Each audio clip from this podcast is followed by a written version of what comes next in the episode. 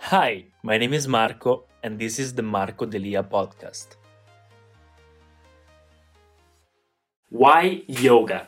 Well, during this period at home, of course, in Italy, I had a really uh, big time, a lot of time to learn new things, read a lot of books, like that one that I'm reading right now, The Power of Now, and I'm getting into more spiritual stuff more and more. I was super pragmatic in the beginning. I was very like I've always been a really rational person, and I never believed uh, in a god or in spiritual stuff. I was just very scientific, pragmatic, and I didn't care about anything than facts. But what I learned during this period and studying for this couple for these past years, uh, successful people's and famous people's story uh, you can find out that they all, all, all, or maybe 95% of them have a belief in something.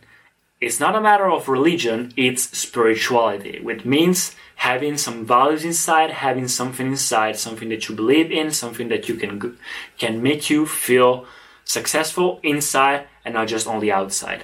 That's why I started believing in not just uh, exterior success, but even in interior success. And you can have one and renounce to the other if you want to feel truly happy, if you want to feel truly succeeding and fulfilled. And uh, for example, I was doing always my meditation. I was always doing, you know, uh, since I started having my miracle morning routine after reading the book of Hal Elrod, The Miracle Morning, I was having always my uh, routine of success, which was meditation, positive affirmations, um, reading them out loud, as I showed you last week with my uh, video. And I was doing, you know, the Wim Hof method and uh, so many other things, and yoga which actually I had no idea why I was doing them. You know, I the only reason why I was doing those things it's because I wanted to do the same things that successful people did. But now that I have some time to uh, actually internalize and understand spirituality, that right now I have a really really good structure in my mind and I understand what does it mean and why all these things work and why it brings you success. So while studying these topics, I, I came across the Wim Hof method, breathing and cold showers, and I started implementing that. And as you show, as I showed you in other videos, that was amazing. But I also came across chakra and chi and all these different things. We talk about energy, and I noticed that even if you talk about chi, energy, God, or whatever you want to call it, it's always the same thing. It talks about always the same thing. Spirituality, in my opinion, is all one. It's always about consciousness, it's always about the power of now, it's always about being present, it's always about being grateful for what you already have. So you can use different words, use different metaphors, you can use different prophets or messiahs or even different books but in the end it's always the same thing in my opinion. So i started studying chakras and uh, that eastern kinds of spirituality and saw that yeah i really believe in energy. I really believe in karma and in these things that is present into the world. You can call it however you want as i already told you. But chakras are really uh, very well described and i noticed that yoga is something that, yes, in the Western side of the world, it got into fitness and it's a really good isometric um, exercise, even for stretching your muscles. But it's also a really, really good thing for your chakras. It's actually started, it actually started and it was born to rebalance, restore, and make your energy of the body flow more and better through your focal points of energy into your body, which are called chakras, the seven chakras.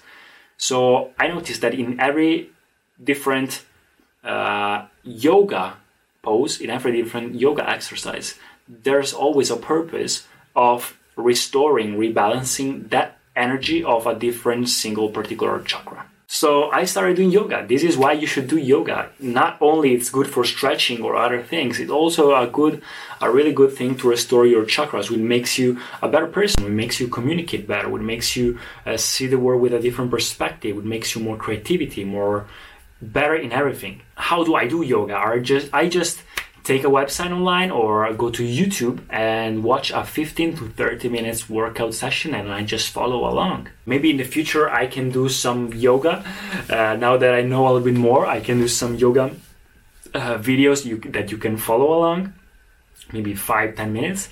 I don't know. Let me know in the comments if you want maybe to try because uh, right now I know uh, kinds of different things about yoga and about spirituality, so maybe I could do it. So I told you, it's a really good isometric and stretching fitness exercise, but it's also very great for spirituality. If you mix it with meditation, if you mix it with other methods, then uh, yes, you have a lot of benefits, but you should take a little bit more time, as I already did, uh, to study and learn what are these things for? Why do you do meditation? How do you do meditation? How do you do yoga? Why yoga is like this?